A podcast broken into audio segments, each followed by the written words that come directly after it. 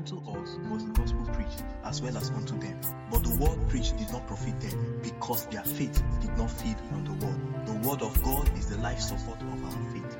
We live by the word of God. The campaigner's word, listen and be blessed. I welcome you to Faith Feed episode 7 The Spirit in the Tongue. The Spirit in the Tongue. Proverbs chapter 18, verse 21. Death and life are in the power of the tongue, and those who love it, they eat its fruit. The power of the tongue is a force that brings death or life.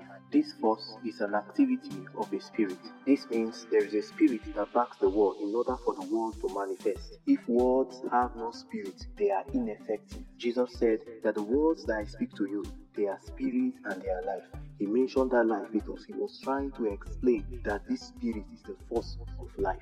Let's look at 2 Samuel chapter 23 verse 2. The spirit of the Lord spoke by me and his word was upon my tongue.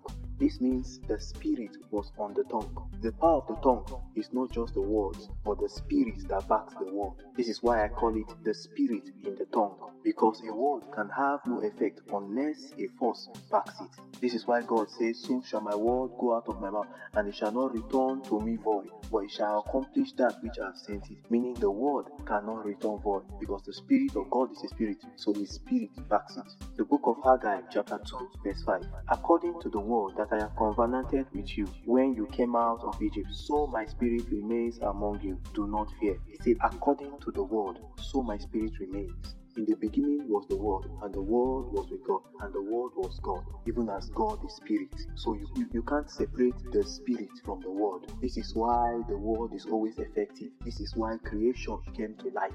We come to see that words compel men, words drive men. This means there is a force, sometimes negative, sometimes positive. It all depends on the spirit in the tongue. So the thing is, what kind of spirit, what kind of force proceeds out of the tongue? Like I said, the power of the tongue is the spirit that backs the word. The problem is not just to utter things, but to know the things you utter. You must be able to tame your tongue. See James chapter 1 verse 26. The Bible says, If anyone among you thinks he is religious and does not bridle his tongue, but deceives his own heart, but deceives his own heart, this one's religion is useless. The word bridle is the act of restraining power or action, the act of restraining the power of the tongue. That's the spirit in the tongue. If you don't learn to restrain your tongue, you will release spirits that can affect men and change the course of their life. That is why a word can be heard so many times, but by the time it passes a particular tongue, it takes a different toll. For God to stop the Tower of Babel, He had to change their tongue because He saw that there was a spirit in their tongue,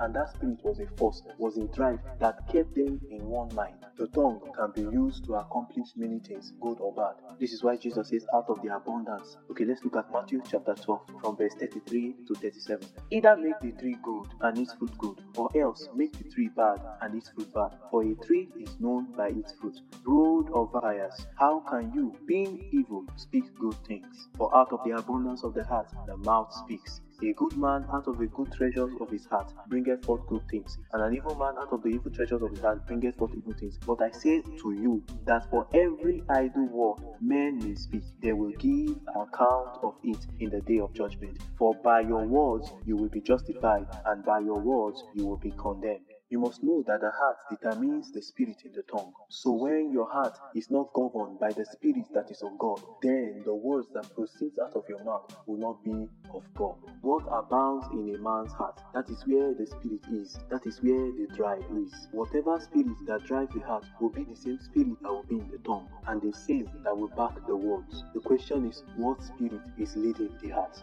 The Bible says in Romans chapter 8 that as many as are led by the Spirit of God, they are the sons of God. As many as are led. So we have the leading of the Spirit of God. We also have the leading of other spirits, the spirit of the world. This is where Jesus was trying to explain that what goes into a man does not define him, but what comes out of a man, that's what defines him. Because the spirit behind is known by the manifestation of words. This is why you must be careful on what kind of word you utter or what you utter. Now look at how negative spirits are formed. Matthew chapter 15, verse 19. For out of the heart, Jesus saying, for out of the heart proceeds evil thoughts, murders, adulteries, fornication, thefts, false witnesses, blasphemy, and others, many others. We call it the works of the flesh in Galatians chapter 5. These are the spirit that determines the spirit in the tongue, that determines the words uttered. That is why lying will be in the tongue because of the spirit of greed, because lust is in the heart, or stealing because the lack of content is in the heart, or envy because the spirit of jealousy is in the heart. So we can see that a man may not be called a liar, but because of this spirit, because of the spirit of greed, he is forced to go into the system of lying. He is forced to have the spirit of lying in his tongue. This is one of the reasons, or the major reasons, we have false prophets, we have false teachers, false apostles in our generation. But Jesus told us something that will happen in St. Matthew chapter 15. Now in verse 13, look, he says, Every plant which my heavenly Father has not planted will be uprooted. Meaning that these spirits, these spirits, they will be removed because they are not of God. They are not of God. They are the ones that are bringing forth. It means indirectly, what Jesus is trying to say is that false prophets will be removed. They will be dealt with. False teachers will be false people will be dealt with. This is why he says, Any branch that bears no fruit, he cuts off. So I tell you, don't ignore the spirit in your heart because you don't know when he will drive your words, when he will drive your actions, when he will drive you to speak.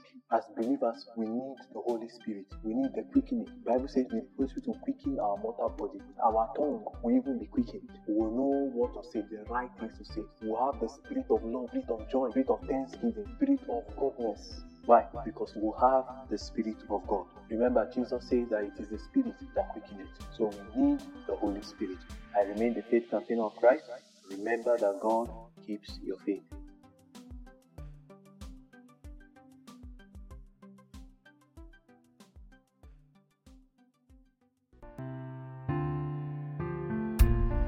Thanks for listening. Visit our website for more information. Revelation 14 verse 12, keeping the faith of Christ in the community of believers. Kian.